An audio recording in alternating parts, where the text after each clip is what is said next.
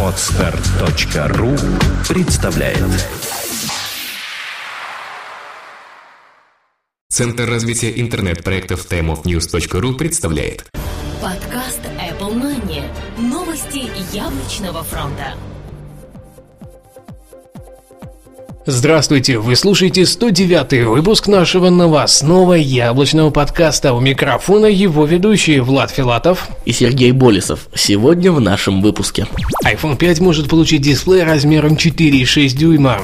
В Mountain Lion нашли поддержку Retina дисплеев. Apple не даст использовать UDID. Батарея iPad оказалась секретом. Подан новый патент Apple HD TV. Apple выпустила обновление iTunes 10.6.1, новые 5-дюймовые устройства. Apple начинает производство новых 15-дюймовых MacBook Pro в апреле этого года. И яблочный опыт от Павла Буянкина.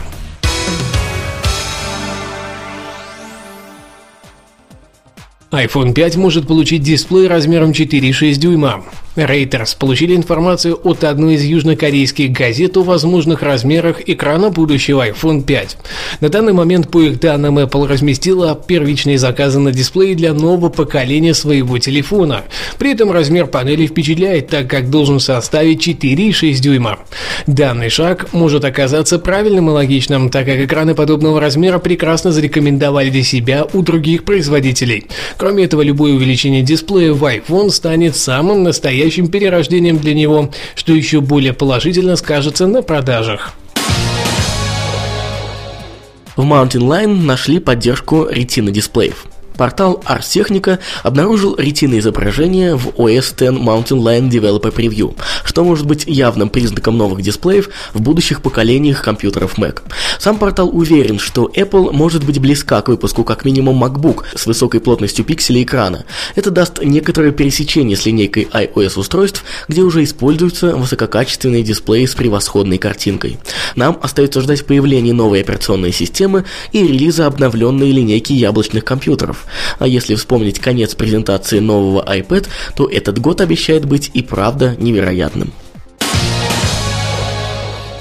Apple не даст использовать UDID. Компания начала превращать свои идеи в жизнь, и первые приложения, использующие UDID уникальный идентификатор устройства, уже отклонены при добавлении их в App Store. Разработчикам, которым важно использовать такую привязку, теперь придется искать другие пути. Ранее яблочная компания уже предупреждала, что с выходом iOS 5 данный функционал будет считаться устаревшим и недоступным. Сама же Apple была вынуждена пойти на этот шаг из-за давления со стороны Конгресса США, который считает это слишком большим количеством предоставлений предоставляемой личной информации о девайсе пользователя. Батарея iPad оказалась с секретом. Вторая громкая история, связанная с новым iPad, это не совсем понятная система отображения заряда аккумулятора. Как оказалось, за New iPad и правда продолжает заряжаться примерно еще час после того, как уровень заряда показывает итоговые 100%. При этом время автономной работы будет разным. В первом случае заряд порядка заявленных 10 часов, а во втором чуть более 11. Пугаться или бояться неисправности не нужно. Это программный недочет, который будет исправлен в ближайшем обновлении приложений. Кроме этого, несколько западных ресурсов также подтвердили до 25 часов работы iPad в режиме точки доступа, по сути делая его одним из самых долгоживущих Wi-Fi модемов на рынке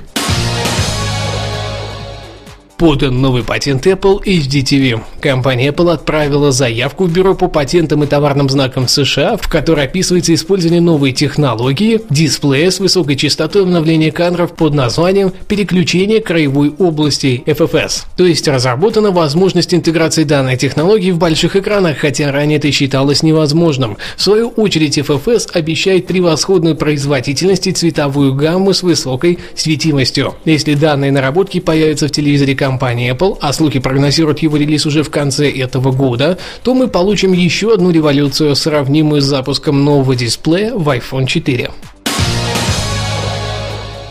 Apple выпустила обновление iTunes 10.6.1. Яблочная компания выпустила обновление iTunes до версии 10.6.1, которое содержит ряд улучшений. Устранено несколько проблем, которые могли привести к неожиданному завершению iTunes, в то время как идет воспроизведение видео, изменение размера обложки альбома, а также при синхронизации фотографий с устройством. Решена проблема, при которой некоторые элементы интерфейса iTunes неправильно описываются VoiceOver и WindowWise.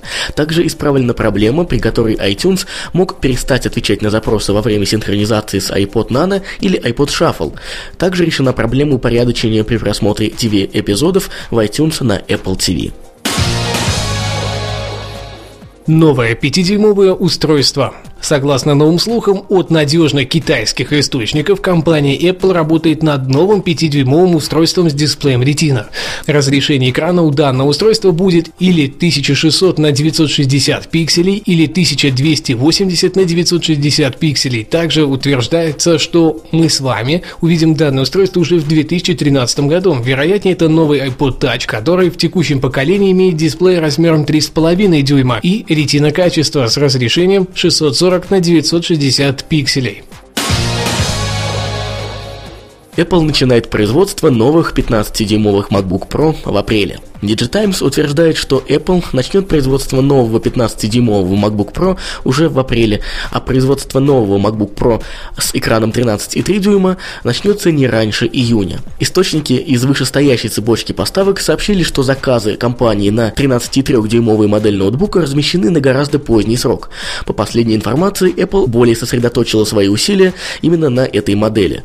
Тем не менее, массовое производство начнется не раньше июня. Три последних новости взяты с ресурса ресурса idefis.ekb.ru, за что им большое спасибо.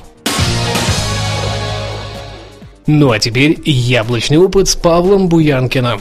Всем привет, с вами Павел. А сегодня мы поговорим про отключение показа текста во входящем сообщении и немного затронем тему баннеров и напоминаний на вашем устройстве. Все уже успели оценить сообщения различных приложений, которые появляются вверху экрана в виде крутящегося прямоугольника, иными словами баннера но некоторые уведомления смотрелись бы намного производительнее в старом стиле. Для этого мы идем в настройки, в уведомлениях выбираем нужное нам приложение и ставим стиль напоминаний. Существенным отличием между режимом баннера и напоминания является следующее. Напоминания требуют действия перед выполнением, а баннеры исчезают автоматически. Что касается входящих сообщений. Ведь когда вам на аппарат приходит смс, текст смс сразу отображается на экране. Бывают такие случаи, когда это совсем не нужно.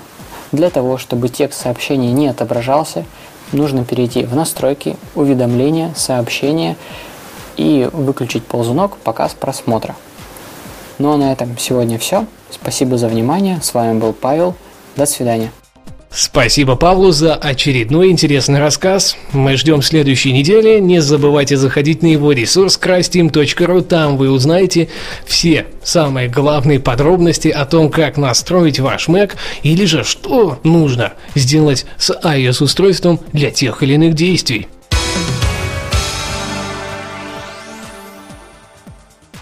Ну а на этом все. Спасибо, что слушали нас.